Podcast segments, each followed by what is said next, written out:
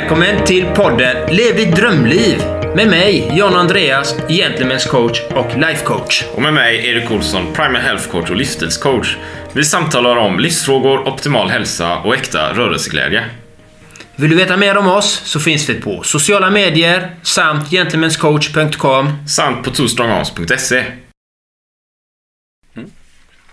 Då var vi här igen då Erik, på Entreprenörsgatan.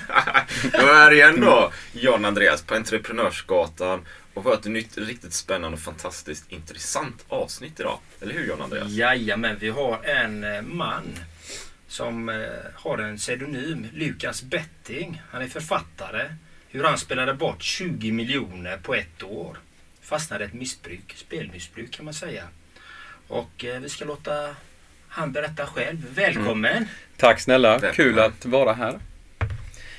Eh, Då är det ju så här då att när man hör Lukas Betting så eh, det är ju egentligen då ett alias eh, eller ett medianamn som man kallar det för då.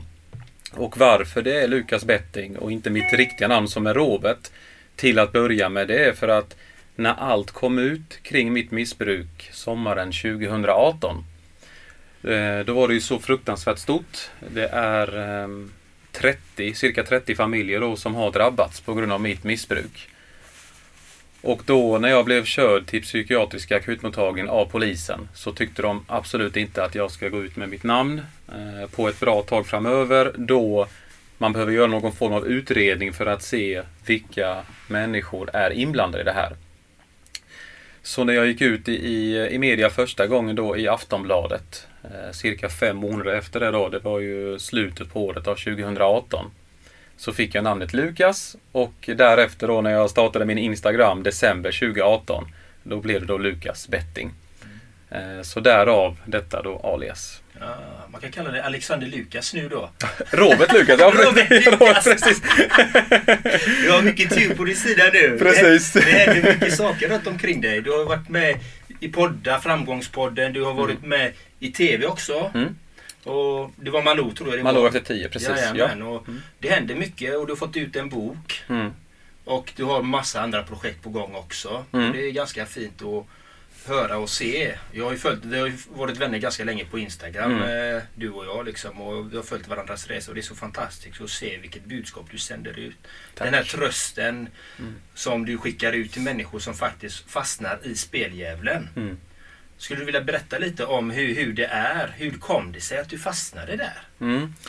Det är ju så otroligt enkelt tyvärr att fastna idag eh, gällande då spel. Jag har ju alltid varit motståndare till spel. Eh, egentligen då hela mitt liv. Min, eh, mina föräldrar har ju alltid, eller min far speciellt har predikat om, om vett och etikett, att spel är, är inte bra.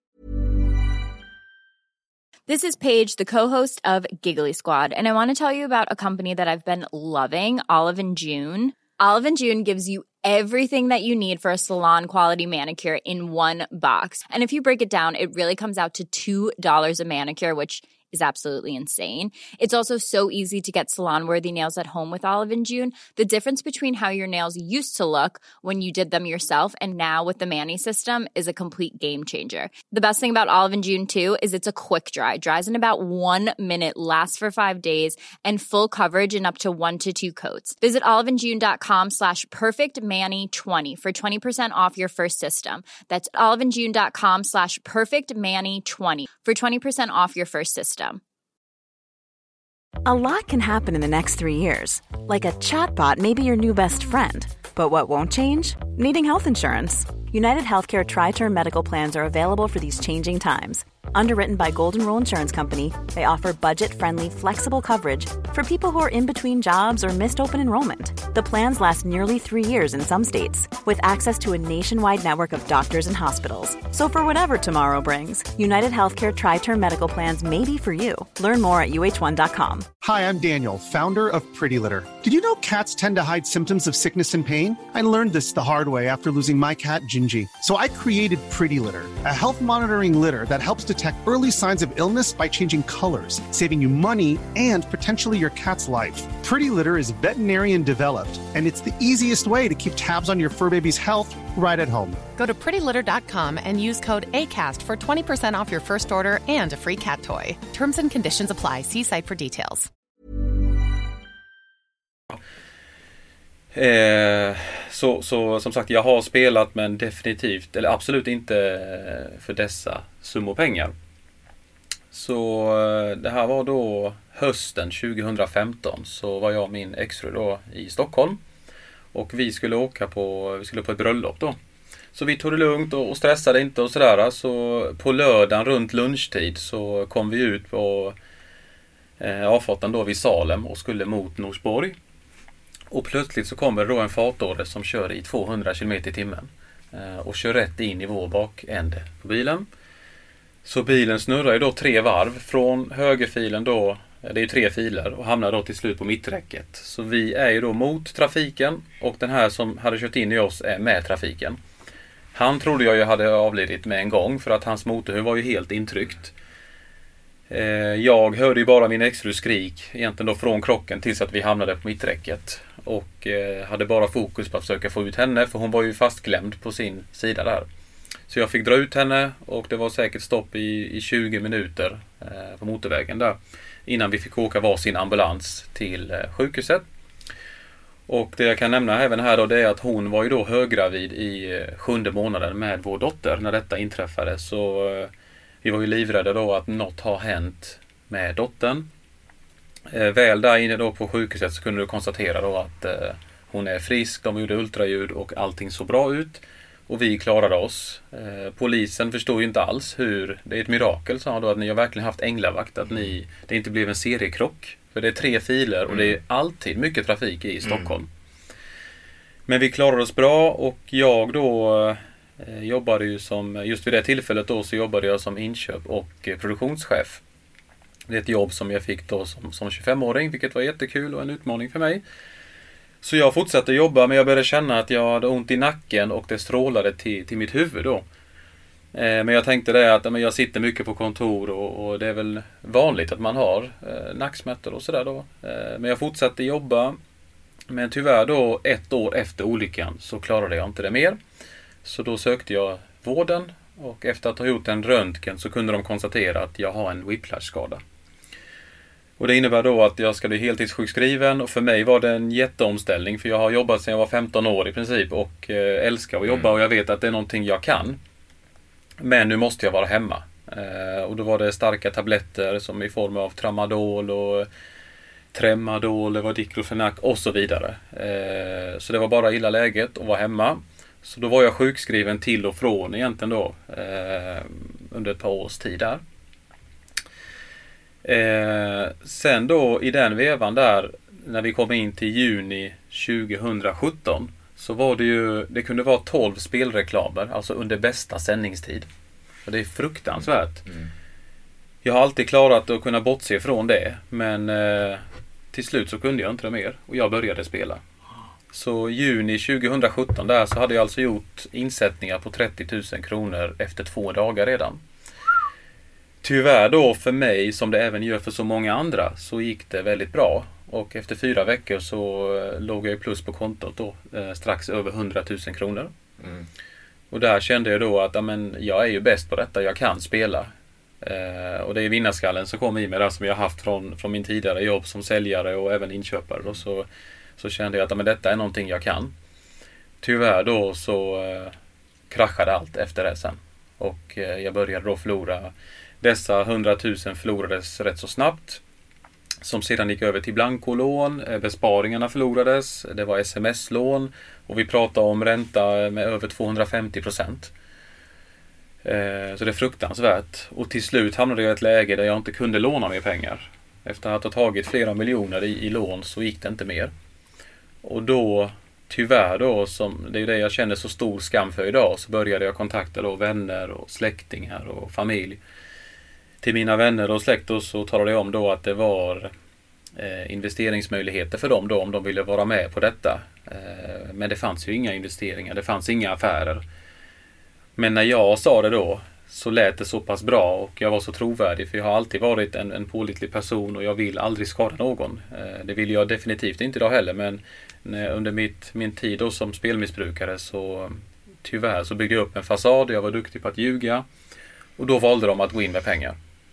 En person blev två, det blev tre och det blev fyra och till slut då så sommaren 2018 så var det alltså uppe i 30 familjer. Till min familj då så talade jag om att, att eh, jag behövde pengar till att gå med i, i ett företag som jag hade startat igång då tillsammans med min exfru då. Eh, att jag behövde pengar dit. Och då kom det in pengar och så spelade jag för de pengarna då kan man säga. Eh, Så ett år efter hade jag alltså omsatt över 200 miljoner kronor på, på spel på ett år. Och eh, förlusten var över 20 miljoner kronor. Det är fruktansvärt. Eh, Och då när vi kom in på det här med spelbolagen, hur, hur jobbar de? Och de är så otroligt skickliga på att manipulera svaga individer. Jag fick så mycket gåvor eh, Eh, från spelbolagen. Det kunde vara nya iPhone-telefoner. Det var lyxresa till Cypern för hela familjen. Vi fick, jag, tillsammans med en vän så fick jag åka till Ryssland på fotbolls-VM. Och vi bodde ju alltså på ett femstjärnigt hotell tillsammans med eh, Sveriges och Brasiliens eh, spelarfruar. Eh, som bodde alltså på samma hotell som oss. Eh, allt det här för att få till den här lyxiga känslan. Att eh, jag är eh, betydelsefull för dem. Och jag känner mig speciell. Och jag menar, då har jag alltså spelat bort flera miljoner hos ett spelbolag. Men när man får det här lilla, eh, som man säger då, så kändes det ändå så speciellt för mig. Att eh, de bryr sig om mig. Vilket låter så sjukt egentligen. Eh, och så var det, men jag åkte på El Clasico, Real Madrid, Barcelona eh, med helpension. Vi satt ju på ett VIP-bås där eh, med eh, tilltugg och alkohol. Men det var drick hur mycket du vill och, eh, och sådär. Eh, det bara vräkte in med bonusar till mitt konto eh, i form av stora summor pengar då. Eh, lite kortfattat om man säger om det. Ja, Men det var ju också en period där som jag minns då att du ville ta ut vinsten. Mm. Den här är intressant för du ville ta ut vinsten men de satte dig on hold på något Mm. sätt. Det är fruktansvärt. Det var som så här då att eh, vid, ett tillfälle där så hade jag vunnit en hel del på kasino. Och då var jag uppe på en miljon kronor. Mm. Eh, jag fortsatte spela och kände att jag har lyckan här. Ja, men jag fortsätter lite till och lite till. Och till slut då så jag kom ner till 800 000. Och då kände jag att nu plockar jag ut pengarna. För då har jag fortfarande chans att betala eh, lite eh, pengar till varje person som har lånat ut pengar till mig. Och då blir det det här. Det var ju tyvärr som en form av pyramidspel egentligen. Men skulle de se att det fan det kom in pengar. Då skulle trycket på mig kanske inte vara lika stort. Så jag begärde ett uttag. eh, Och skrev då direkt också till spelbolaget där att eh, kan ni godkänna det här direkt nu? Det är bråttom. Det går ju alltid så snabbt annars att få ut pengarna. Men så var ju inte fallet. Utan eh, de skrev det till mig att du måste komplettera med bild på ditt körkort. Du ska komplettera med bild på faktura så vi ser din adress att det stämmer. Och då blev jag ju tokig. Och skrev till dem att det här har ni redan fått för länge sedan. Ni godkänn bara det här omgående. Jag ska ha mina pengar.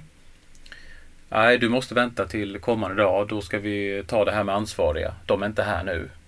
Det var ju bara lögn. Vi är inte från deras håll. De hade fått allting sedan innan. Och i och med att jag var så pass beroende som jag var så avbröt jag ju det här uttaget sen. Så dagen efter var de nere på 5000 kronor. Så den här miljonen blev 800 000 och sen blev de då 5000 kronor. Ja. Eh, så det, det gjorde alltså spelbolaget då mot, eh, mot mig. Där. Att de, eh, jag har ju den här VIP-managern då som jobbade på det här spelbolaget har ju faktiskt skrivit till mig på Instagram. Eh, efteråt nu då när Mm. allt har kommit ut då, och sa att jag såg det själv. Och det, är- det är så de jobbar. Tyvärr. Och det är fruktansvärt. Det är det. Det är, det är hemskt faktiskt. Det är hemskt och det är många människor som får illa tack vare det här. Liksom. Mm. Och det är så lätt att snubbla dit precis som, så som du gjorde. Liksom. Och det, Mm. Nej, de behöver se över regelverket helt enkelt. Verkligen och jag fick ju då eh, som, som det heter i ehm, det här med bonusar då som jag pratade om då så fick jag ju något som kallas för förskottsbonusar. Ja. Jag har ju aldrig hört talas om det tidigare att någon har fått något sånt. Men eh, det fick jag. Och för att förklara vad det innebär då så sa ju den här VIP-managern till mig då att eh, nu ska du få eh, summa pengar. Det var som exempel då så fick jag 60 000 kronor direkt in till mitt konto, Mm. spelkonto. Eh, helt omsättningsfria. Jag kunde plocka ut dem om jag ville men det visste de ju om att det gör jag ju inte. Eh, jag kommer spela. Så då eh, sa han det till mig att när du har förlorat de här pengarna så måste du göra insättningar på 200-300 000 kronor till och då får du en ny förskottsbonus. Detta för att få mig att, att fortsätta spela hos just dem. Och det var ju alltså Bet Hard då i det här fallet som, som sa detta. Och om vi backar tillbaka lite som ni hör på det han sa till mig att när du har förlorat de här pengarna. Jajamän. Ja, Ja. han visste ju om att det kommer jag göra. Eh, och det gjorde jag såklart. Eh, och så gjorde de då för att få mig att fortsätta spela hos, hos dem då. Precis. Men det är väl också, tänker jag, hela, eller spelbranschen som sådan bygger väl på någon slags negativ, eh, eller att man ska spendera hela tiden mer och mer. Mm. Såklart, det är ju det som är logiken i hela Mm. systemet. Liksom. Och, och hitta då de här personerna som, som då, då eh, Lukas, som Mm. är, eh, spelar mer och mer och mer och hitta de här nästan som en, som en vandrande bankomat. Liksom, Mm. För att det hela ska gå runt. Då. Precis. Men just att man tänker mycket, vad är deras ansvar i det här? Jag, ända sedan jag har gått ut i media från första dagen så är jag tydlig och det är jag än idag och det står jag Ja. fast vid. Att det som har hänt är mitt ansvar. Jag skyller aldrig på någon. Men samtidigt då så har ju, just om vi ska prata om specifikt det här fallet då, Bethard då, så har de ju själva sagt i, till pressen att eh, vi gjorde fel. Vi skulle ha begärt ett dokument som heter Source of Wealth, vilket innebär då att de måste kontrollera var mina inkomster kommer ifrån. Eh, Och de har själva sagt då att de ska agera om någon spelar för mer än sin årsinkomst. Jag menar det Mm. säger sig självt. Jag har inte sådana summor i årsinko- årsinkomst. Mm. Det, absolut inte. Mm. Och så hos dem hade jag ju alltså spelat för Ja men det var en omsättning på 67 miljoner på fem månader hos ett spelbolag och förlorat över 8 miljoner. Eh, Jag har inte en årsinkomst på 8 miljoner kronor. Varför agerar han inte? Som exempel. Men de flesta har ju inte det Nej. överhuvudtaget. Va? Nej precis, Ja, det är ju så. vet, man hittar ryska oligarker kanske som kan spela sådär. Det, Ja. det går ju inte. Nej, precis. Och just den här VIP-managern då som vi hade ju kontakt på, på WhatsApp som det heter. Eh, och daglig kontakt. Ring när du vill och jag blev uppringd vid ett tillfälle och då så sa han det till mig att eh, din, din spärr är helt borta. Du kan spela för hur stort du vill nu. Och då när jag hörde det och jag var så svag som jag var vid det tillfället och jag hade så mycket skulder så kände jag att nu har jag chansen att vinna stort. När han sa det till mig så, så spelade jag alltså på en match. Det var Barcelona mot eh, Getafe kommer jag ihåg. Det stod 0-0 och det var i minut 70. Då la jag alltså ett spel på 420 000 kronor. Eh, på att det skulle bli minst ett mål i matchen. Och de som känner till lite om fotboll bara vet ju att när Barcelona spelar på hemmaplan så blir det oftast mer än ett mål åtminstone. Och det räckte att det skulle bli ett mål. Matchen slutade 0-0. Eh, och jag visste inte vad jag skulle ta mig till. Alltså nästan en halv miljon där förlorades på, det var knappt 20 minuter kvar då av matchen. Det var nära, det var stolpträff och hit och dit och nära straffområdet. Men det, bollen gick inte i mål. Och då är det här som många tror att det finns säkra matcher. Det gör det absolut inte. Eh, och desperationen fortsatte ju. Så när det spelet lades. Då hade jag alltså, om, nu pratar vi om omsättning då. Jag hade alltså spelat bort eh, på det dygnet där. Då har jag alltså spelat bort, åt, eller omsatt 8 miljoner på det dygnet. Eh, för jag var så desperat efter det sen. Och det förlorades pengar. Jag sov ingenting. Det var ju från två på natten, kommer jag ihåg sen, det, det dygnet där då. Två på natten till tio på morgondagen efter. Var det spel för stora summor. Spel efter spel efter spel. Eh, något spel gick in, men majoriteten förlorades. Något gick in och majoriteten förlorades. Och det är det här problemet är. Man ser att man kan vinna och då fortsätter man spela. Vad, eh, vad, vad spelade du på? Det var kasino och, och fotboll och matcher? Eller Mm. var det någon speciella inriktningar så här, som du spelade mer på? Eh, det, det var mestadels sport. Eh, och det var ju främst fotboll egentligen då. Mm. Men tyvärr så blev det ju allt möjligt sen. Det blev volleyboll som jag inte visste någonting om. Det Mm. blev eh, tennis eh, känner jag till en hel del där. Eh, men det spelade jag också på. Och då kunde det vara så här för att ni ska få höra hur desperat jag var. Så var det så att jag kunde till exempel spela på, om man säger en tennismatch. Vem som vinner nästa poäng. Kunde jag alltså spela 50 000 kronor på det. Vem som ska vinna nästa poäng. Eh, på fotboll kunde jag alltså spela på att det ska bli, ja men jag kommer ihåg att jag la det var, det kunde vara över 100 000 för att det blir inkast nästa minut. Och då var jag så nervös, kommer jag tittade på bollen hela tiden, det var nära kanten och det gick inte ut. Ja, då var det 100 000 förlorade där. Eh, så så desperat var jag då. Det växte i mig och i och med detta då så växte ju min psykiska ohälsa hela tiden. Eh, det var som en bubbla som till slut skulle spricka. Eh, jag, jag var inlagd på akuten vid tre tillfällen då för mitt hjärta. För jag var så stressad. Eh, alla samtal från alla människor då som ville eh, ha sina pengar tillbaka och frågade vad det är som händer. Och då sa läkaren det till mig, kommer jag ihåg, tredje gången när jag var inlagd så sa han det till mig att eh, du är inte ärlig. Fortsätter du som du gör så kommer det sluta illa för dig. Och jag fortsatte att ljuga och sa att det är mycket på jobbet och, och så. Det var, det var det jag sa. Men han förstod ju att det var bara lögner. Eh, och om vi spolar fram lite här då så ska jag berätta sen då vi eh, juni 2018. Eh, när jag hade, då var jag då i, i Ryssland. Eh, fotbolls Då kan ju man tänka då att amen, vad gör du där när du har så mycket skulder som du har? Jo, dels för att jag fick ju den här resan gratis från spelbolaget och jag såg att det här är min chans att i lugn och ro kunna försöka vinna tillbaka eh, de stora pengarna då. Och då kommer jag ihåg att jag hade fått in eh, 600 000 kronor till eh, Eh, mitt SEB-banken-konto. Jag hade öppnat kontot bara ett par dagar innan jag skulle åka då till Ryssland, eh, fotbolls-VM där. Kommer till flygplatsen och eh, ser då att ja, pengarna är inne, bra, allt ser bra ut. Eh, när jag väl kommer då till hotellet med min vän där så, så loggar jag in och då kan jag se att pengarna är spärrade. Dessa 600 000. Och den paniken började växa då i mitt huvud. Vad ska jag ta mig till? Jag ringde till kundtjänst på, i Sverige. Jag sa att jag är i Ryssland, det är mina pengar, släpp dem omgående och jag sa det ena och det andra. Det var så dumma ord som kom från min mun. Men de sa det att vi kan inte hjälpa dig. Det här är något skumt. Du kan inte öppna ett konto och sen helt plötsligt så kommer det in 600 000. Vad är det för pengar? Eh, var kommer de ifrån? Varför har du fått in dem? Du måste ta det till ett kontor. Eh, då I det här fallet sa de då att du får ta det till Värnamo-kontoret om du kan då när du kommer hem, för jag bodde i Värnamo då. Eh, då fick jag ju panik. Vad gjorde jag då? Jo, då började jag ringa runt igen och skicka meddelanden och så vidare och kolla om det var någon som var intresserad av att eh, vara med och investera pengar då i återigen i affärer som inte fanns. Och då kunde jag alltså erbjuda avkastning på 100% För jag var så desperat och jag trodde att det här var min, min chans att vinna de stora pengarna nu då. Då fick jag in dem och eh, det gick ju inget vidare. Det förlorades eh, snabbt. Eh, alla pengar som jag fick in, det var stora belopp som, som jag hade fått in då.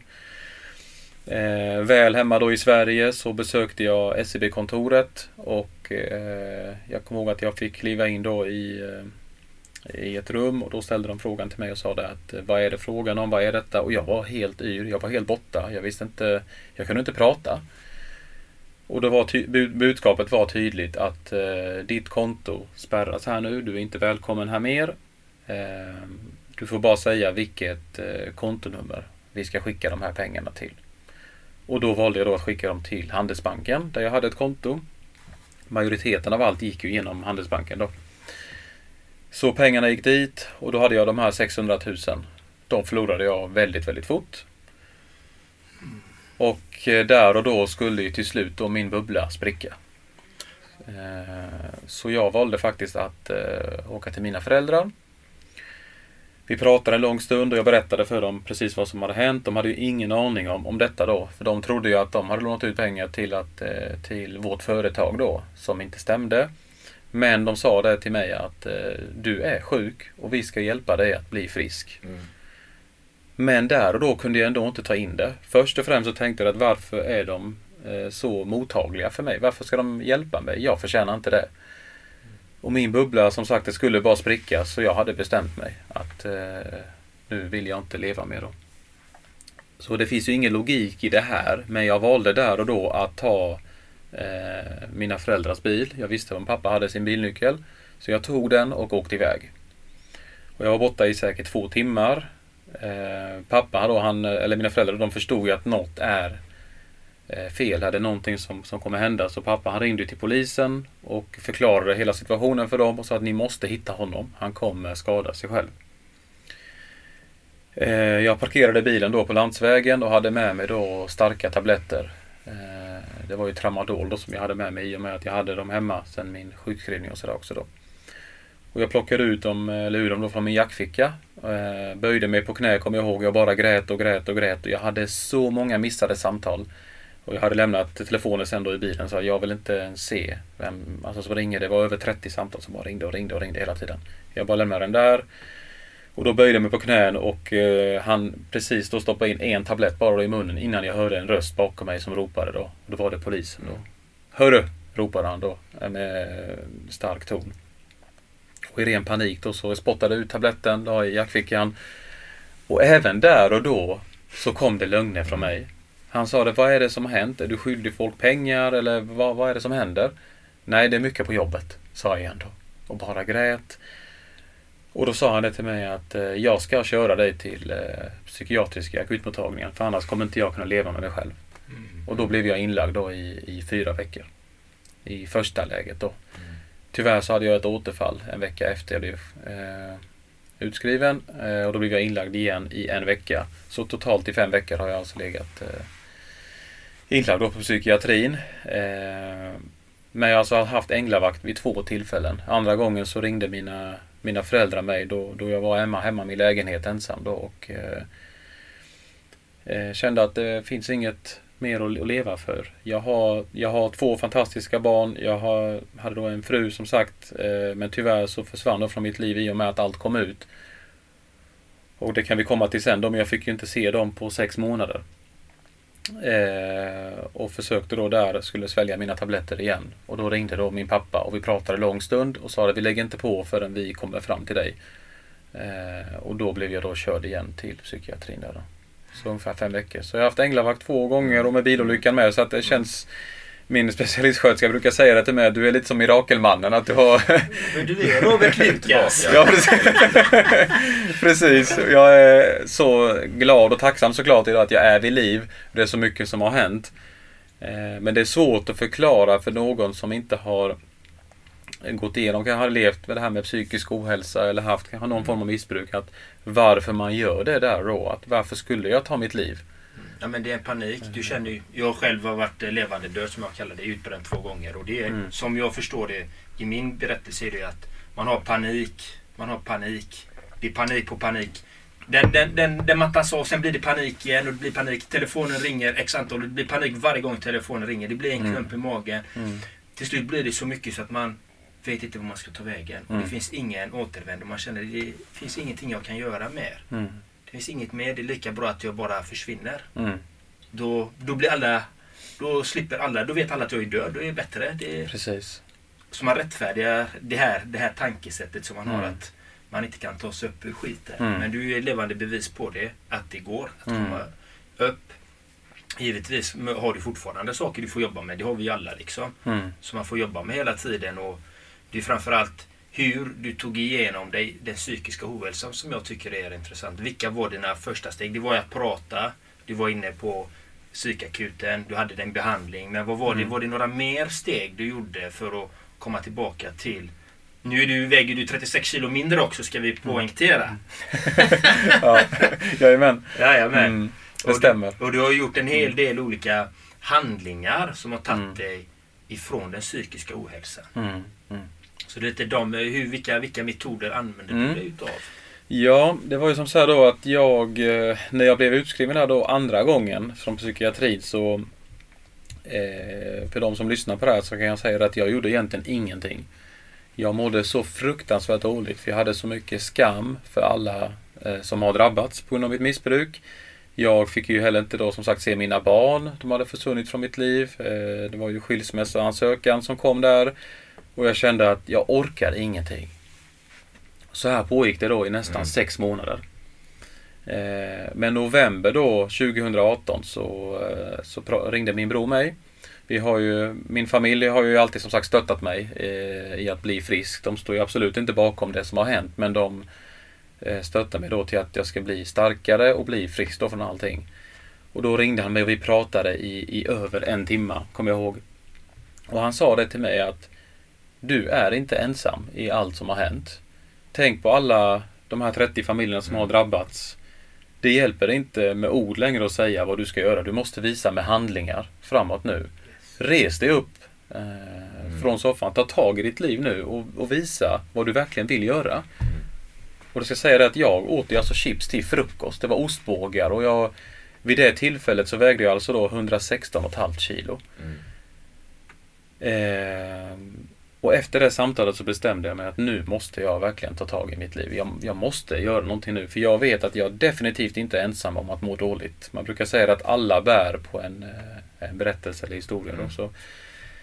Eh, då fick jag hjälp av mina förvaltare. Jag hade då två förvaltare i och med att mitt ärende var så pass stort. Eh, då fick jag hjälp med ett gymkort eh, som köptes till mig. Och sen den dagen har jag alltså varit på gymmet fem dagar i veckan.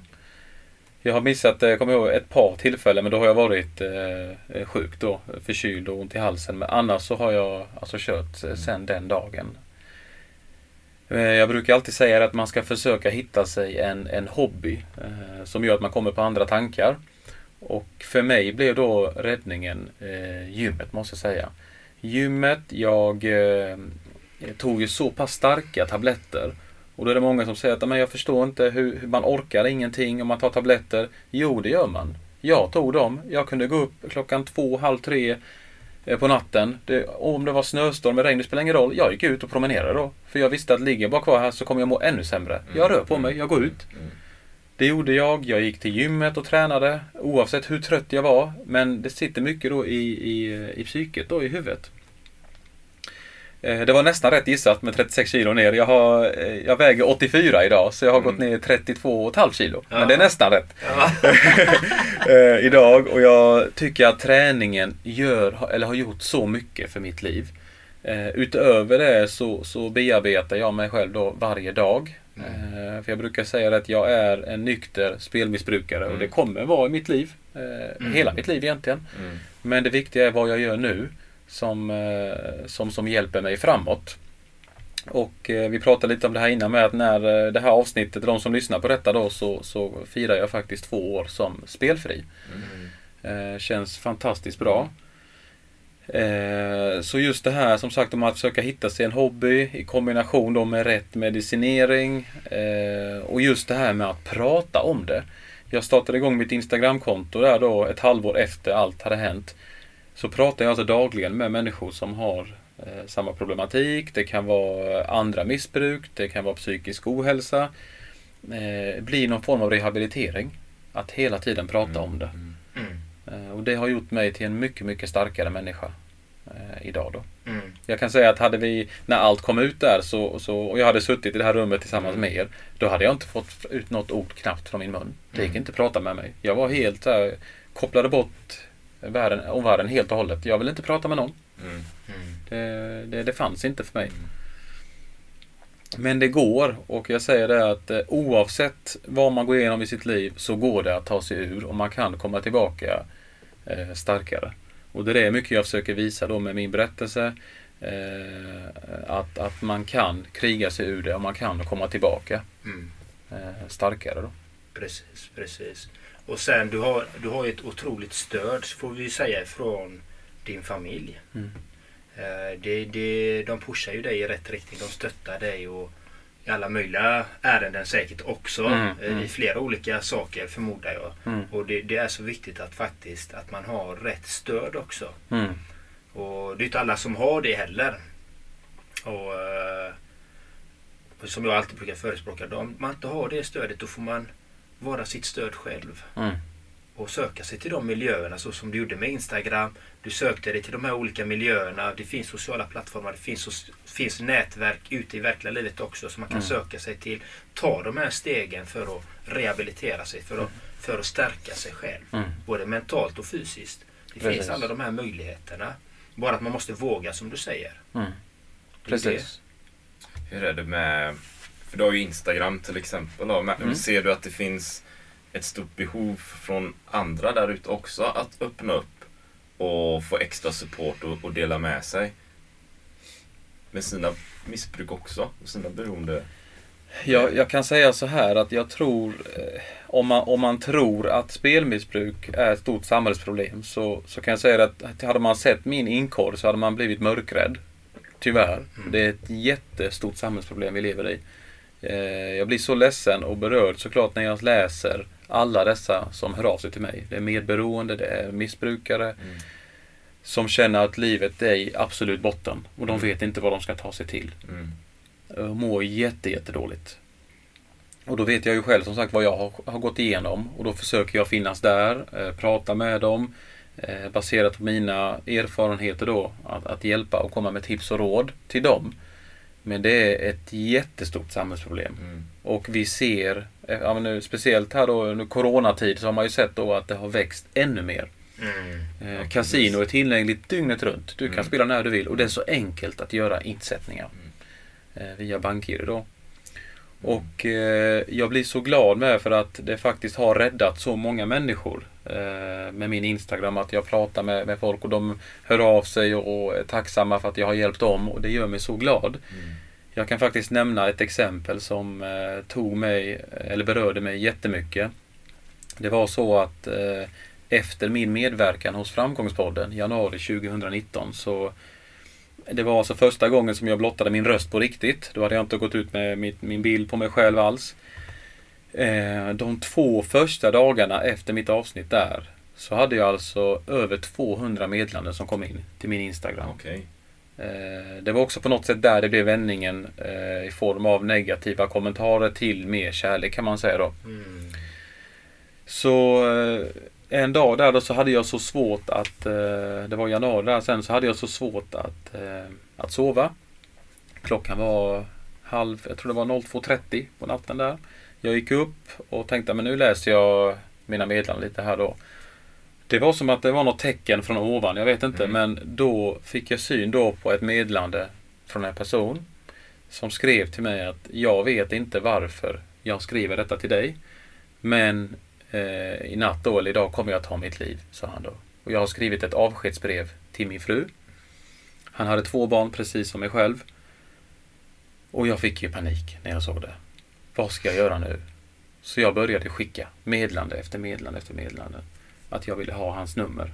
Och efter tio minuter så kom det tillbaka ett mobilnummer till mig. Och jag försökte samla mig för att jag kände att ringer jag honom nu och är stressad. Det blir bara värre för honom också. Eh, även om jag vet vad han går igenom där och då, för jag var precis samma sits. Och då ringde jag och han svarade och han fick ju inte ut många ord i början där. Han var ju helt förstörd och han satt i bilen Mm. och sa det att det, här kommer ske nu. Eh, jag har skrivit då det här avskedsbrevet till min fru. Och jag pratade med honom en lång stund och försökte förklara min situation och, och att han, eh, han är inte ensam i det här. Han, han ska klara detta. Efter att ha pratat i 90 minuter då, alltså en och en halv timme. Så, så sa jag att jag kommer inte lägga på förrän du går in genom dörren och lägger dig hemma. Och då gjorde han det. Han la sig i sängen och då sa vi godnatt. Eh, dagen efter det så fick jag ett så långt och fint meddelande från honom där han avslutade med orden att jag älskar dig, sa han då till mig. Och jag blev så glad och vi har pratat eh, eh, på Facetime tillsammans med hans fru också. Jag har till och med sett hans barn. Mm. Eh, och de är så tacksamma och sa att vad kan vi ge dig? Så jag vill inte ha några pengar från er. Utan jag är bara glad att han är vid liv så att han kan se sina barn växa upp och de kan växa upp med sin pappa. Och sen den dagen har han alltså varit helt spelfri. Mm. Eh, vi är uppe i, ja men det är ett och ett halvt år här nu eh, snart då. Så han har varit helt spelfri. Och jag blev så glad när han, ja, men han har livet i behåll nu. Mm. Eh, Men just att man, jag fick till med det återigen att, att just, jag vet inte hur, men det var, jag ser det som ett tecken idag att jag skulle vakna till där och läsa det. Och prata med honom då. Och att han klarade sig där. Jag blev så, så glad. Eh, för deras familjs skull såklart. Mm. Nej, men det, jag förstår det. Det är så vackert. Mm. Jag började gråta. Det såg ju. Ja. jag fick tårar i. Ja. Ja, det blir så känsligt och jag, eh, som sagt, jag vet ju, jag blir ju själv så känslomässig när jag pratar om det här med Speciellt mina barn då när de försvann från mitt liv där. Eh, när sommaren när allting kom ut. Och just ett halvår efter Eh, varför jag inte fick se dem här kan jag säga att ja, men, eh, polisen kunde inte hjälpa mig. Familjerätten sa ju det att för att vi ska kunna hjälpa till så måste det finnas samarbetsvilja från bägge parter, vilket det tyvärr inte fanns då. Eh, och då fick jag bara vänta på tingsrätten. Och där och då så sa ju då ordförande att eh, alla barnen behöver bägge sina föräldrar. Du har ju absolut inte skadat dina barn. Eh, visst har han då, du har skadat människor ekonomiskt med deras situation. Men bägge barnen behöver, Mm. eh, de, de behöver bägge sina föräldrar. Och då fick jag då, då blev jag kallad till eh, Eh, eller inte kallad utan vi fick, jo vi fick en kallelse och efter det så, så sa de då att nu ska vi börja prata videosamtal till att börja med. Och jag kommer ihåg att jag förberedde mig sådär. Jag var så nervös på något sätt också, vilket kan låta konstigt men det var ju, hade gått ett halvår. Och ringde upp då och då såg jag mina barn. Och jag började gråta sådär, så jag var så tårögd. Eh, speciellt efter samtalet sen så bara fors, forsade jag ner. Jag försökte hålla mig på något sätt där. Min dotter var ju i chocktillstånd. Eh, hon var, det var som att hon var stum Mm. där i samtalet. Hon förstod inte vad det är som händer. Mm. Är det pappa där nu eller vad är det som händer? Eh, och månaden efter det så skulle jag alltså träffa dem. Då hade det gått sju månader. Var det en eller två månader? Ja, någonstans där var det. Men det hade gått sju månader efter allt då. Då skulle jag få träffa mina barn första gången. Eh, och jag kommer ihåg eh, när jag eh, var inne i lokalen då så hörde jag mina barn utifrån att de ropade pappa då. Mm. Och då när jag fick syn på min dotter så bara hon sprang fram till mig och kramade mig och jag sa det jag älskar dig och hon, jag med, tittade på mig då. Det bara mina tårar bara rann ner på, på barnen då. Det var så, så känslomässigt ögonblick. Men just den dagen, det var alltså den bästa dagen i mitt liv sen allt kom ut kring Mm. mitt missbruk. Det var där då jag kände att nu kommer jag ge allt. Jag kommer, alltså, jag kommer aldrig ge mig, jag kommer kämpa. Eh, och det är det som tror jag har följt med hela tiden också. Att för barnens skull, jag ska kämpa. För alla de drabbades skull. Eh, jag ska visa med handlingar nu till alla, inte med ord. För att det är ju svårt kanske att lita på mig eh, för dem. eh, Ja, det kommer ta tid. Det Mm. kommer Ja. ta tid. Det är bara din handling som kan visa resultatet. Och det, man kan säga mycket, men Mm. det är handling över tid som kommer göra resultaten. Ja. Och det är ju så det är i allt. Det spelar ingen roll vad vi väljer. Man kan säga jättemycket saker. Och nu ska jag göra det, nu ska jag göra det. Och vi alla har gjort det. Mm. Vi ska göra det och man inte gör det. Nej, Så det, är, så det är efter tid och handling. Mm. Så om några år så kommer de se, nej men han har hållit det, han har sagt, han har kämpat, han har Mm. verkligen visat sin karaktär. Mm. Han håller vad han lovar. Han var sjuk. De kommer förstå, men det Mm. kommer ta tid. Alla kommer inte, även då kommer inte alla acceptera det förmodligen. Nej. Men många kommer ju se när han har gjort den här förändringen och verkligen kämpat liksom. Mm, mm. Precis, jag kan ju nämna det med då att i det här ögonblicket som vi, eller vi sitter och pratar här nu så är det ju så att jag har ju eh, suttit på fem stycken polisförhör själv. Eh, I och med mitt missbruk då så har jag ju blivit anmäld av eh, 15 av de här 30 eh, personer då som drabbades. Eh, till polisen och Mm. som sagt på fem polisförhör. Det är en väldigt stor utredning. Förundersökning har vi eh, håller på där nu. Och eh, det är inte mycket kvar här nu antar jag tills vi får ett datum för, eh, för rättegång då. Mm. Eh, Jag har sagt att jag försöker att inte fokusera så mycket på det här och nu utan jag får ta det lite som det kommer. Det jag kan göra är att fortsätta som jag gör. Med kämpa med min rehabilitering, bli starkare och starkare och eh, ja, men göra det jag kan. Mm. Eh, För det är någon, framförallt det jag kan påverka. Jag kan inte påverka Ja, rättegången. Eh, kan jag inte göra då. Mm. Så att vi får se när det blir. Eh, Mm. och, och se vad det kommer leda till där då. Mm. Vad har du för eh, så här övergripande mål närmsta åren då? För det är ju det är en skuld också att Mm. återbetala så här exempelvis. Men det kan ju vara andra mål också kanske med familj eller liknande. Mm. Så vad har du för så kommande målsättningar så här, för att komma tillbaka liksom? Eller reda upp saker Mm. och ting? Ja, jag är ju för tillfället så är jag ju heltidssjukskriven. Eh, och det har ju min jag har en otroligt duktig läkare måste jag säga som är, han är specialistläkare också då, så han är jätteduktig. Och har vi egentligen sagt det att den dagen vi ska börja prata om jobb, det är efter den här brottsutredningen. När det är avklarat, det är då vi ska börja prata om jobb. För han vet hur stort detta är Ever catch yourself eating the same flavorless dinner three days in a row? Dreaming of something better? Well, HelloFresh is your guilt-free dream come true, baby. It's me, Kiki Palmer. Let's wake up those taste buds with hot, juicy pecan-crusted chicken or garlic butter shrimp scampi. Mm. Hello Fresh. Stop dreaming of all the delicious possibilities and dig in at HelloFresh.com. Let's get this dinner party started. Hey, it's Ryan Reynolds, and I'm here with Keith, co star of my upcoming film, If, only in theaters, May 17th. Do you want to tell people the big news? All right, I'll do it. Sign up now and you'll get unlimited for $15 a month in six months of Paramount Plus Essential Plan on us. Mintmobile.com slash switch. Upfront payment of $45 equivalent to $15 per month. Unlimited over 40 gigabytes per month. Face lower speeds. Videos at 480p. Active Mint customers by 531.24 get six months of Paramount Plus Essential Plan. Auto renews after six months. Offer ends May 31st, 2024. Separate Paramount Plus registration required. Terms and conditions apply if rated PG. Eh, och mycket det faktiskt tar på mig då. Så att han är helt fantastisk. Eh, så när brottsutredningen är klar då känner jag ju att jag vill på något sätt eh, ja, men hitta något jobb som faktiskt passar mig. Jag kommer alltid att försöka göra allt jag kan för att eh, faktiskt betala tillbaka till eh, alla de drabbade då. Eh, det är återigen det som har hänt, är mitt ansvar. Jag vill hjälpa så många jag bara kan. Inte bara i Sverige men även världen över egentligen. För det här är ett jätteproblem som vi har. Och nå ut mer och mer. Eh, med min berättelse egentligen då. Det är väl egentligen de, de fokus som jag har där och sen återigen att eh, det här som jag sa med mina barn som har gett mig så mycket styrka. Jag vill eh, utöka umgänget ännu mer med mina barn, vilket det kommer göra. Men eh, det blir ju i sådana fall först efter eh, brottsutredningen. Där får vi se vad det leder till. Och just att eh, ja, men, eh, umgås ännu mer med dem, för de är verkligen allt för mig. Eh, det är det faktiskt. Då. När, när det gäller skulden, så här, vad, är, vad är det för summor vi pratar om idag? För att, eh, som du behöver jobba ihop eller eh, som du, Mm. du så här, för att få en perspektiv? Ja, jag är ju, om vi pratar om då, jag är ju hos Kronofogden. Mm. Jag lever på existensminimum. Jag har, efter att hyran och, och diverse kostnader är betalda, så har jag alltså 2800 kronor i Mm. månaden som jag lever på idag.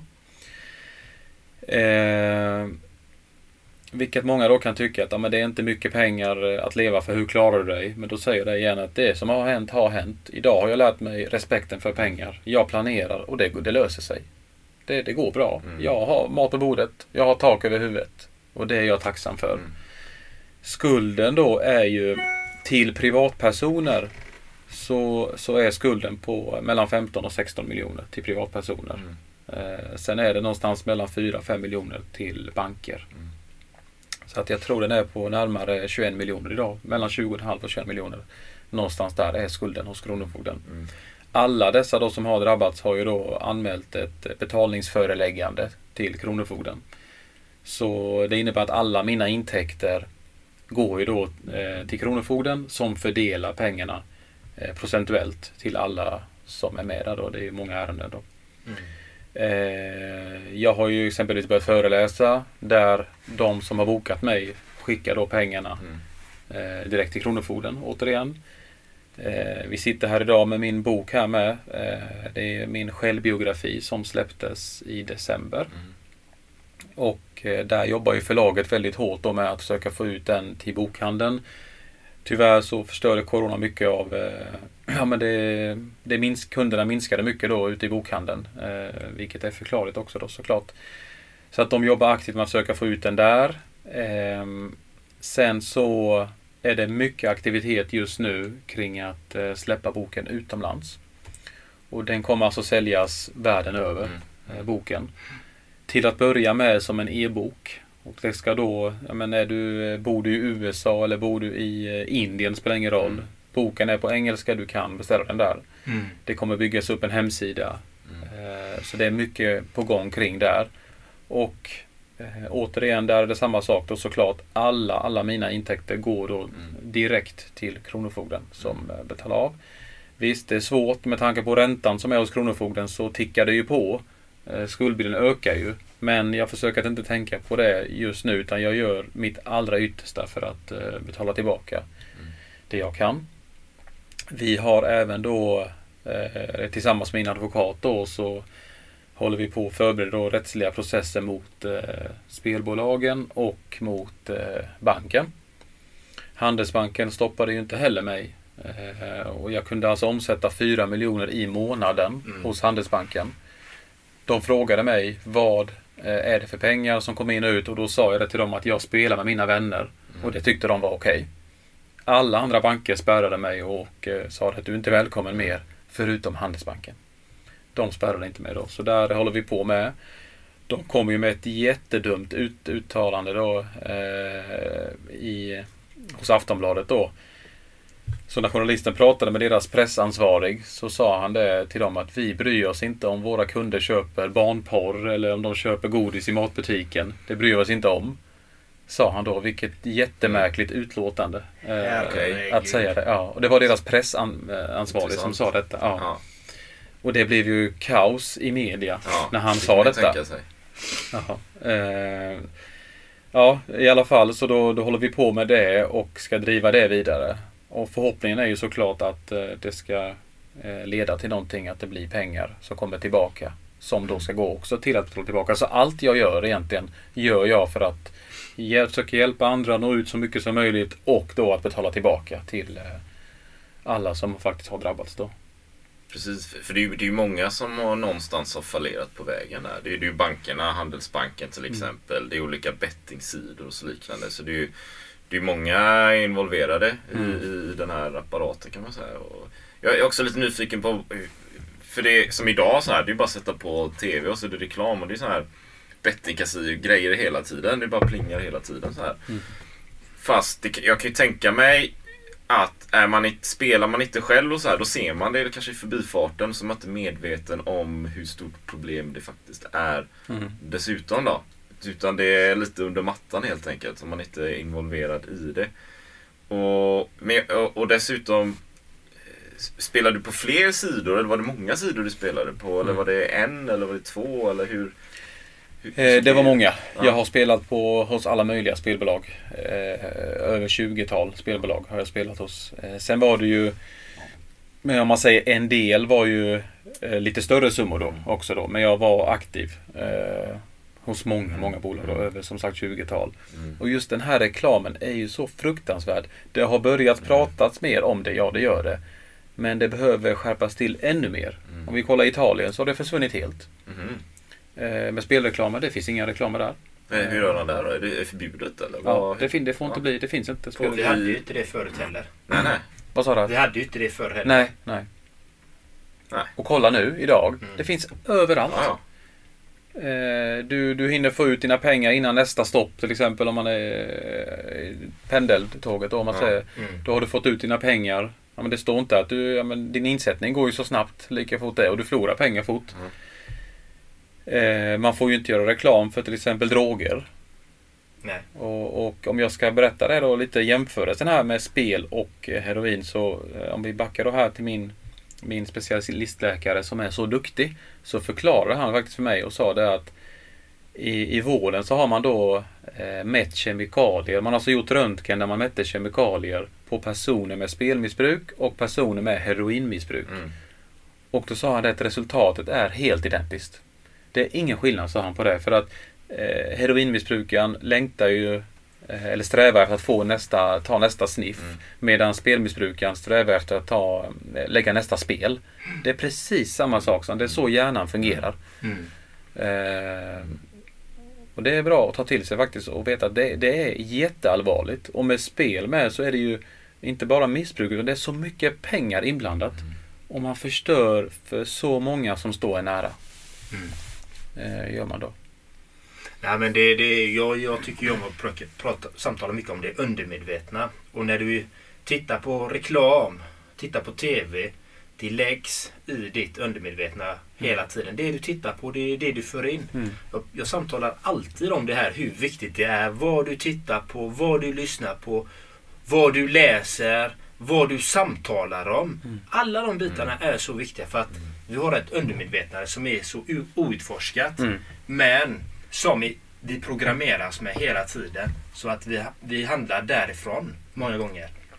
Och därför är det så viktigt att titta på de här. Det spelar ingen roll vad det är vi ska göra. Vissa har sockerberoende, vissa har alkoholmissbruk, vissa har drogmissbruk, vissa har porrmissbruk. Alltså alla de här missbruken, de skapar ju en viss känsla i hjärnan. Så att man får ett behov, man vill, man vill ha mer och mer. För att vi alla är ju olika, vi har olika DNA-uppsättning så att vi är olika mottagliga för olika missbruk. Och det är de bitarna som vi måste synliggöra att vi ska hjälpa varandra med de här bitarna. Och stötta de människorna som faktiskt har lite svårare med de här olika missbruken liksom. Och samma med alkohol. Det finns ju även alkoholreklam tror jag. Jag tittar ju aldrig på TV men jag kommer ihåg när jag har sett hos min syster någon gång. Där de har ju på TV så det har flimrat förbi. Så har man sett alkohol Mm. liksom. Och Mm. jag bara okej. Liksom, och det är samma med cigaretter, nikotinet och alltså det är ju Mm. Mm.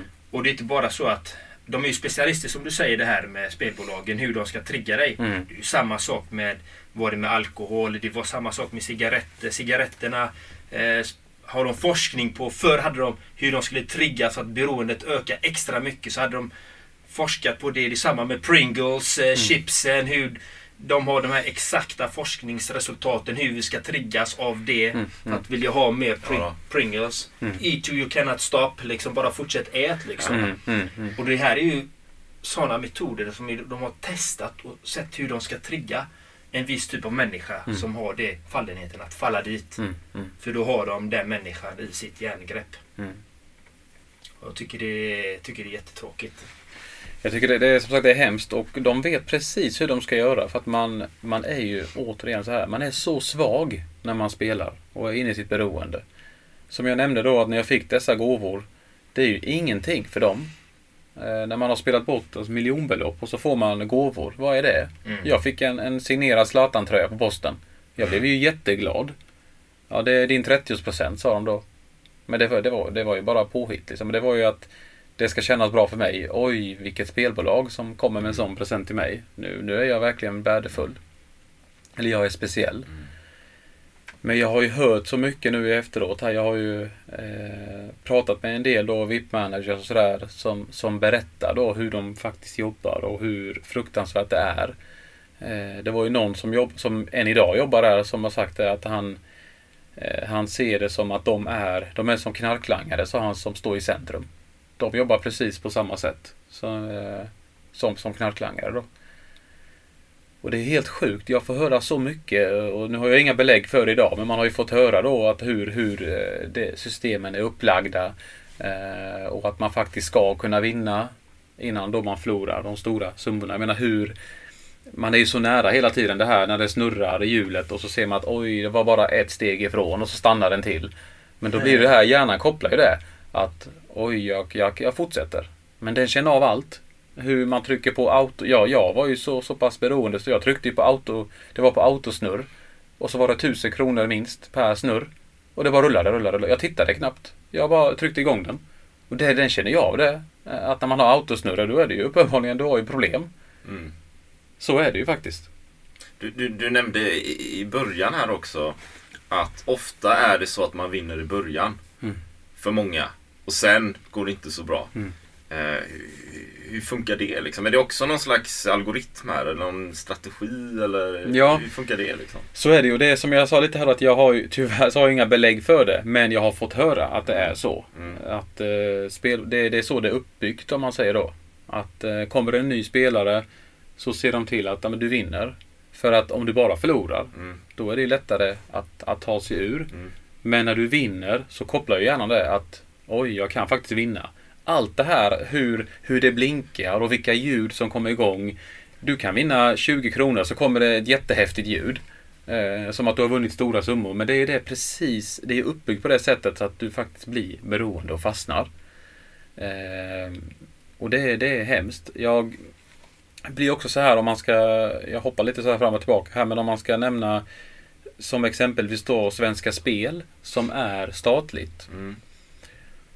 Och eh, då tänker jag så här, men hur jag förstår inte riktigt tankesättet för att ja, man tänker så här att Svenska Spel, ja det kommer alltid finnas, det vet jag. Lången, Stryktipset och så vad det nu än är. Det kommer finnas kvar, det är ingenting man kan få bort. Men varför för de in eh, nätkasino?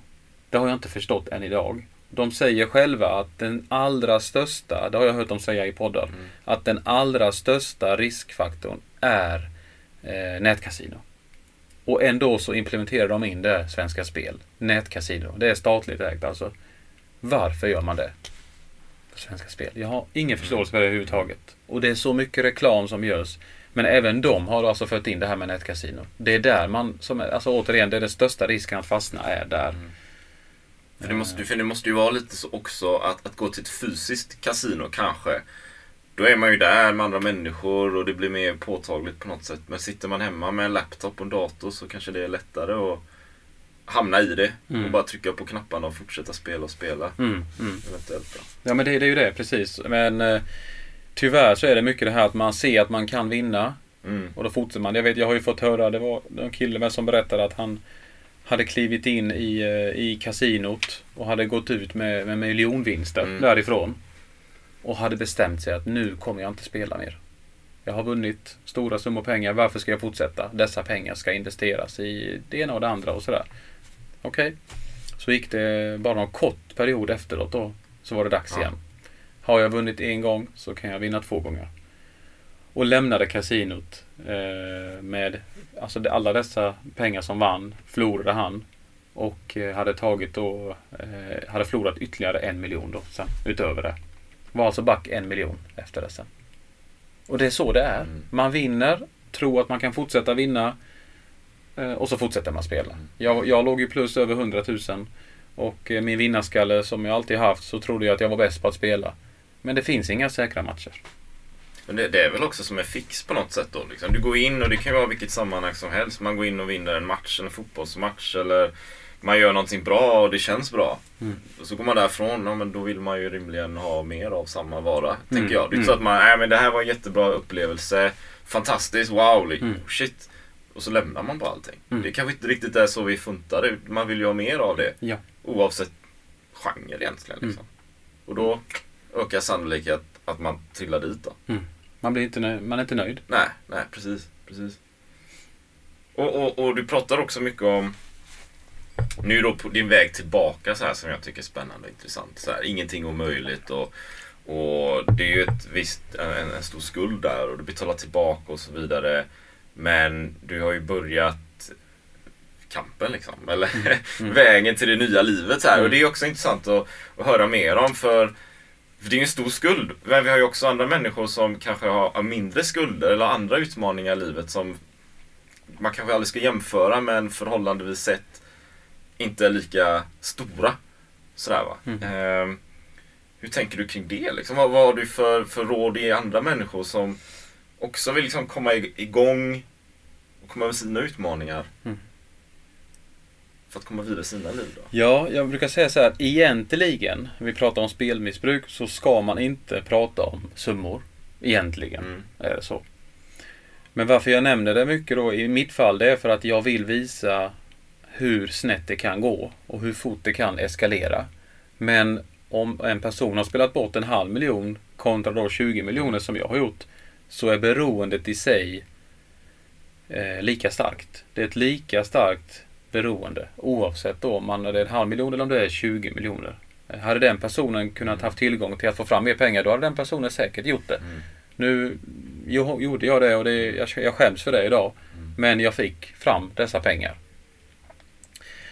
Och återigen då försöker jag visa det här mycket då att, att man ska eh, känna att oavsett då vad man går igenom så går det att resa sig upp igen.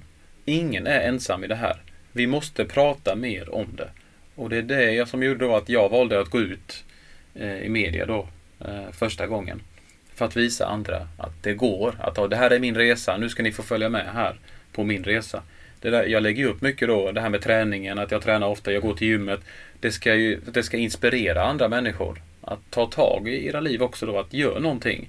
Ibland kan jag eh, bara, om säger, jag brukar inte jag pratar inte i telefon med så många men det gör jag med en, en del för att jag skulle aldrig hinna med det. Det blir alldeles för mycket.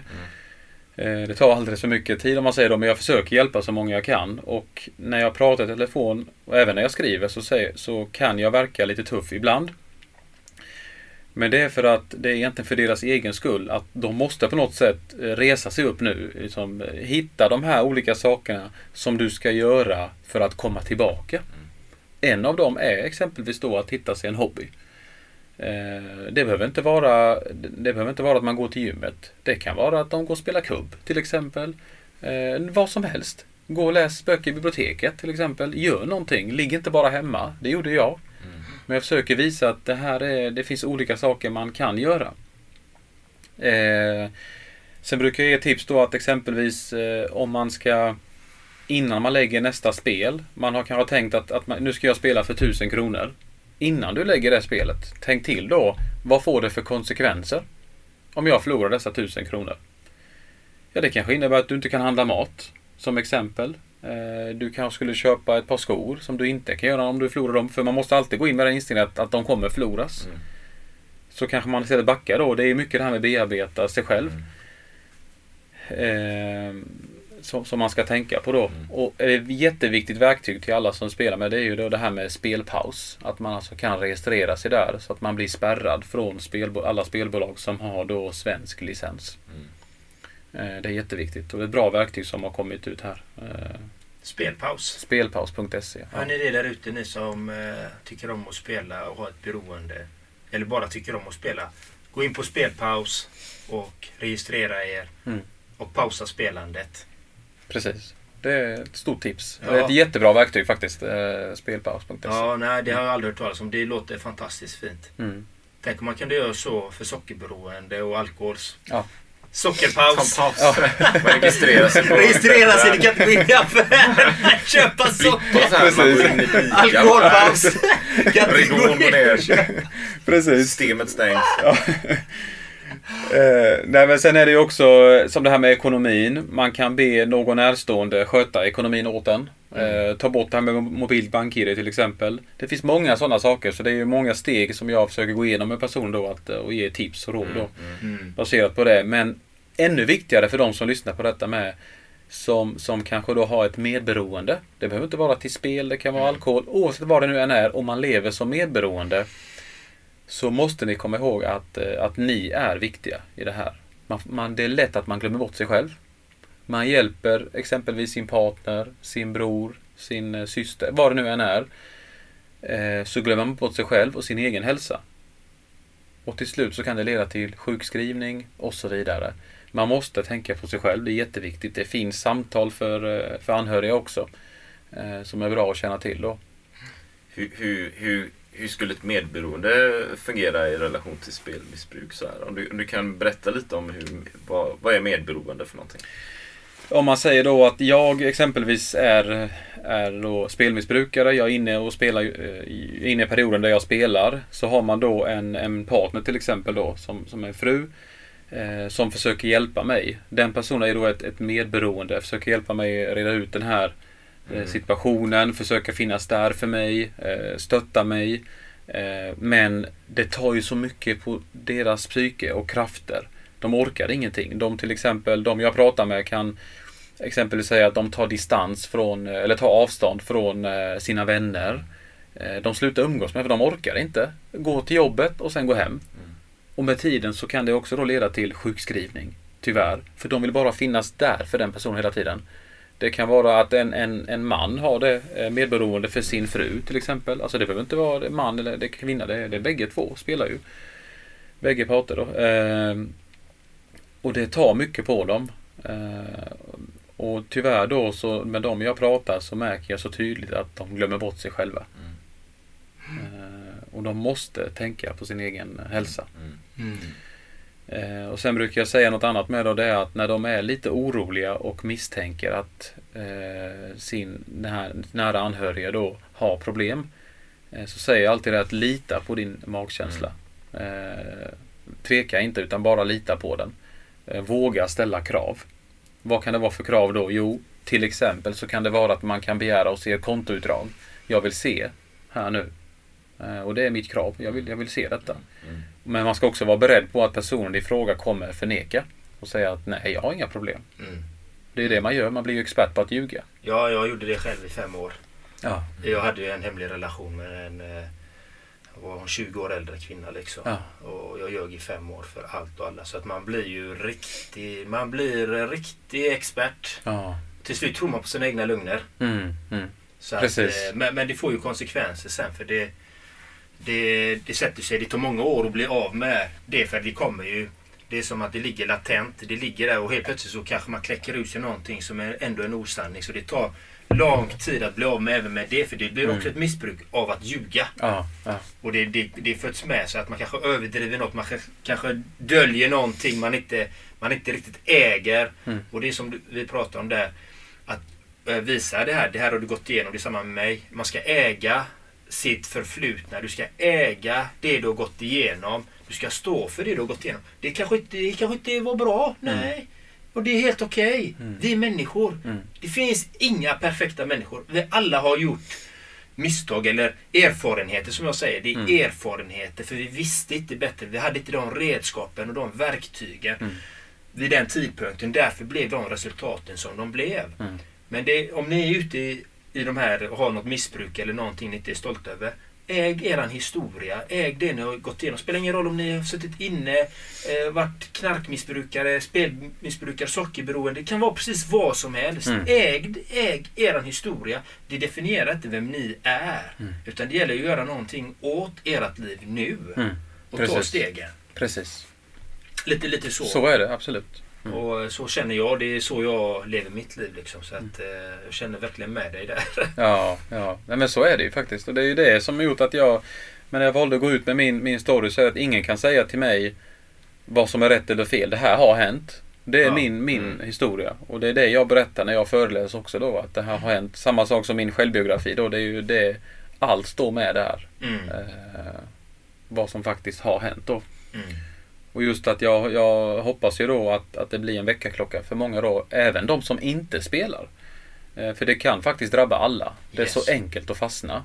Att ta till sig det här och kanske veta då att ja, men om jag har någon som presenterar en affärsmöjlighet till mig så blir det en väckarklocka kanske då. Att man ska fråga eh, en extra gång. Be att få kontrollera allting att det verkligen stämmer. Eh, om man spelar och känner att ja, men det här eh, går lite ut för nu. Men stoppa det själv snabbt. Gå in på spelpaus. Eh, och så vidare då. För det, det är det jag vill. Att det ska, det ska bli en väckarklocka då för folk där ute då. Och jag tror att även boken är på något sätt lämpad för, för alla. Eh, inte bara då alltså, spelare, det kan vara medberoende, det kan vara alltså, egentligen alla typer av människor. Mm. Ung som gammal. Eh, just att det är en, en livsberättelse som är alltså, baserad på en sann historia då. Mm. Och eh, det, jag har faktiskt eh, gjort, eller skrivit, boken är skriven tillsammans då med eh, med Josefin Lindén som hon heter då, en författare då, så vi har tillsammans eh, lagt mycket tid på den. Och Mm. det var ju mycket jobb då med att menar, få fram underlag, till spel och vi sa det att innan vi skulle gå ut så sa vi att gå igenom, försök gå igenom alla underlag hos alla spelbolag. Och det var ju då jag blev så mörkrädd när jag såg Mm. de faktiskt siffrorna, hur mycket pengar det handlar om. Mm. Eh, Men det är väldigt starkt av dig. Det är väldigt fint och du har gjort det på väldigt kort tid. Det måste jag säga. Det är så fantastiskt eh, att höra för det är, det är ändå bara två, tre år här nu du har ändå gjort den här processen Mm. så att säga. Eh, och jag misstänker att spelmissbruket började kanske något år innan eller två, tre år innan eller någonting sånt där. Och det eskalerade liksom. Och det tar ju tid liksom men du har ändå gjort en, jag får säga en otroligt, otroligt, otroligt snabb vändning måste jag säga. För det är inte lätt. Tack. Ja. Nej men det är Mm. inte lätt. Det är inte vem som helst som gör den vändningen på det här sättet som du eh, visar här nu liksom. Och det är Mm. fint. Mm. Det är fullt möjligt. Men man måste ta stegen själv som du har gjort liksom. Och det Mm. är så fint. Är... Och du får beröm, du får kärleksmeddelanden och Mm, mm. du hjälper människor. Och, och det säger ju att du gör någonting som är bra, som är rätt Mm. för dig. Precis. jag. Ja, precis. Och det är det jag säger till alla med att man Det här med att man ska ta steget. Att det går inte, ingen kan komma och trolla åt en. Du, det måste, man måste själv bestämma sig. Jag vill faktiskt göra det här nu. Jag vill komma tillbaka starkare Mm. än någonsin. Eh, och framförallt, det går att komma tillbaka. Inget är omöjligt. Hur, eh, också en fråga då, så Mm. jag är ju nyfiken så här va. Just det här med hälsa och optimal hälsa som också vi pratar om i podden så här. Och du går till gymmet fem dagar i veckan Mm, och, mm. och sådär. Kan du, kan du berätta lite om det? Är det så här att du tänker på vad du äter och sådana här saker också? Eller har du, har du den, den bilden också? För det kan ju vara lite så här man eh, optimerar och man äter bra och så vidare. Man tränar, man rör på sig bra. Allt det här hänger ihop liksom. Det är helheten, det är Mm. jätteviktigt. Mm. Och precis som du säger, det, ligger man på soffan och funderar och grubblar och ältar saker, det blir inget bra det där. Va? Så att komma Nej. ut och röra på sig oavsett vad det är, är bra. Mm. Och att faktiskt också då optimera hälsan och jobba med de bitarna, det är ju bra för psyket också såklart. Och det mentala också såklart. Vilket gör att det blir ju sannolikt vägen till att komma till andra sidan och lösa sina utmaningar blir ju kortare. Mm. Liksom, bara Mm. man kommer igång så här. Så, så jag är lite nyfiken så här, hur du tänker kring så optimal hälsa. Mm. Jo, men det, är- det är mycket med kosten. Absolut. Det ska jag säga. Jag fick ju... Eh, I och med min, min, min story att jag har gått ut i media så har jag kommit i kontakt med jättefina människor. Och då var det faktiskt en, en, en PT som heter Anton då som var... eh, Han är en så fin människa så han, han hörde av sig till mig. Och sa det att jag vill hjälpa dig. Han begärde ingenting tillbaka alls utan sa att jag vill hjälpa dig med din träning och med din kost.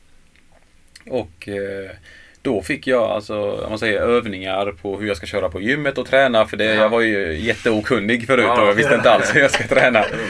Eh, och framförallt då kosten. Ja. Men eh, inget eh, anmärkningsvärd kost egentligen att det ska kosta mycket pengar. Eh, kokt potatis, ris, eh, kyckling.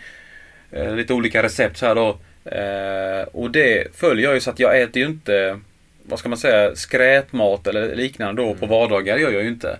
Eh, När helgen kommer så unnar jag mig. För att det som, som han har sagt till mig också då att det här är långsiktigt.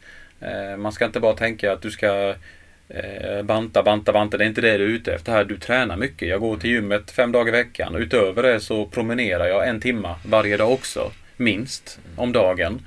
Eh, och då kan jag äta också. Skulle jag visst någon dag bli sugen, om då äter jag i så fall om jag skulle bli det. Men annars så håller jag mig till att jag äter bra mat som är bra för min hälsa. Egentligen då. Eh, och det har också gjort då att det känns eh, så mycket bättre.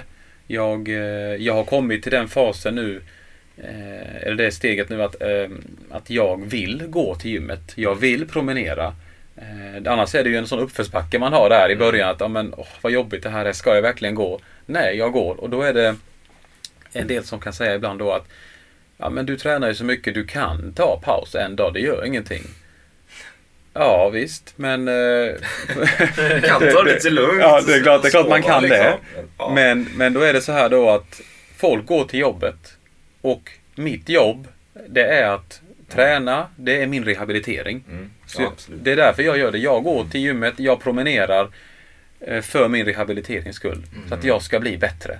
Det är klart jag kan avbryta det. Jag, kan av, jag behöver inte gå och träna på en månad om inte jag vill. Nej. Men vad händer med min hälsa då? Ja, Då blir den sämre. absolut. Och det vet jag. Så att eh, mycket, det är klart kost och sådär men jag har ju lärt mig dem lite i huvudet också nu så jag vet hur jag ska laga för mat sådär. Eh, Märker du det så här om, om, du, om du nu mot förmodan då, ta, du tränar, du är igång och så här och så är det någon dag du inte gör det. Mm.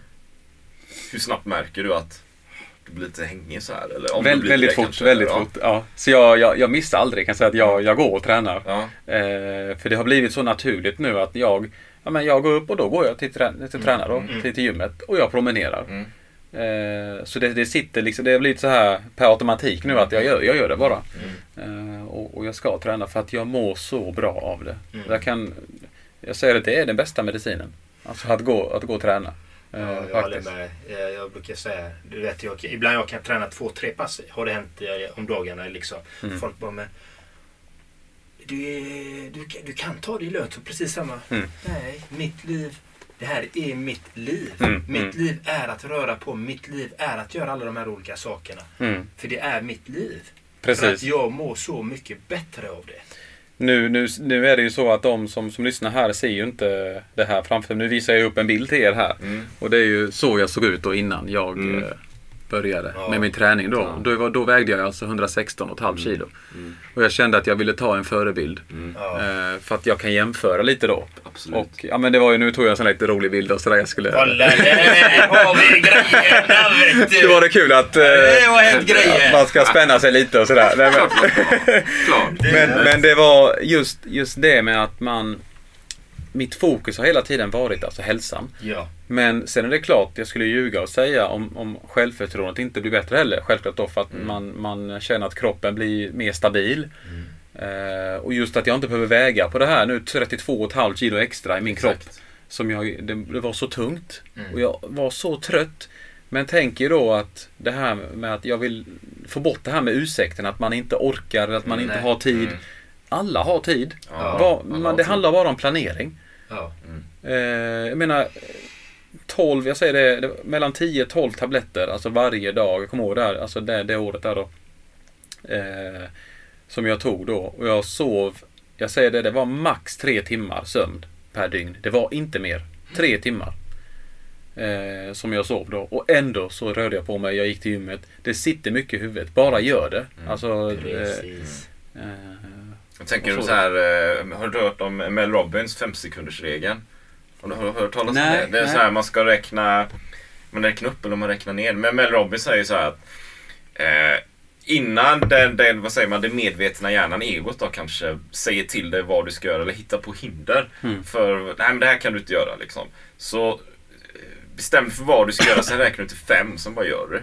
Jaha, Så ja, men jag ska ge mig ut och springa då. Ett, två, tre, fyra, fem, ut, action. Mm. För om det går till sex eller tio eller så vidare så man, nej men det regnar idag. Vet du. Ja. Jag är lite trött alltså. Ja. Nej men det är något bra på Netflix. Ja. Eller sådär, va? Det är så lätt att... Men ursäkter finns alltid. Det. Ja. Det, jag orkar inte och nej men jag del eh, säger att men jag har barn och jag, jag kan inte gå. Mm. Men det, det är planering återigen. Det Mm. går. Ja, allting går.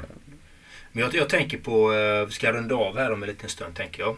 Eh, jag vad, vad har du lärt dig? Hur, alltså, hur ser, du liv, ser du livet med andra ögon nu än vad du gjorde innan? Oh ja, oh ja. Verkligen. Jag är så otroligt tacksam måste jag säga idag för, för livet. Och jag har framförallt då lärt mig respekten för pengar på ett helt annat sätt. Från att då kunna lägga ett spel på eh, nästan en halv miljon och förlora dem så fort till att då leva för 2800 kronor i månaden. Och jag ser att det faktiskt fungerar. Det är inga problem. Jag löser det. Jag har, som jag sa innan, jag har tak över huvudet, jag har mat på bordet. Och det är jag tacksam för. Att jag lever idag, att jag får se mina barn växa upp eh, betyder verkligen allt Mm. för mig då. Eh, så just det här som sagt en tacksamhet för livet på ett helt annat sätt. Man ska inte ta något för givet. Eh, det kan hända mycket saker, vi kan bli sjuka som jag blev här då. Eh, men jag klarade mig ur det och eh, nu ska jag kämpa och försöka ha, ha det här välmåendet hela livet. Och det är mycket som sagt med träningen som, som påverkar det också då. Har, du, något- har du något mer du vill fråga? Nej jag är, jag är nöjd liksom. Jag är också Ja. jättenöjd. Och ni som är intresserade av boken, den heter Lukas Betting. Och vad finns den att köpa Robert? Eh, Den finns på internethandeln eh, Mm. just nu. Så, som exempelvis Bokus kan man gå in på. Mm. Eh, Adlibris finns den hos. Mm. Lite överallt där. Mm. Och ja, gå gärna in och beställ där. Och då en, en livshistoria som ni får ta del av. Och just då att alla mina intäkter går då till, till att betala av till de drabbade. Så ni hjälper inte bara Robert utan ni hjälper även de drabbade. Och ni får även insikter om hur spelmissbruk, eh, vad som händer när man hamnar i det. Mm. Så gå in och köp Lukas Betting. Tack Robert för att du kom idag. Tack själva. Tusen tack Robert. Tack själva. Riktigt tack. spännande och intressant. Ja. Tack. Trevligt att vara här. Och tack alla lyssnare där ute. Tack alla lyssnare ute. Ha en magisk dag och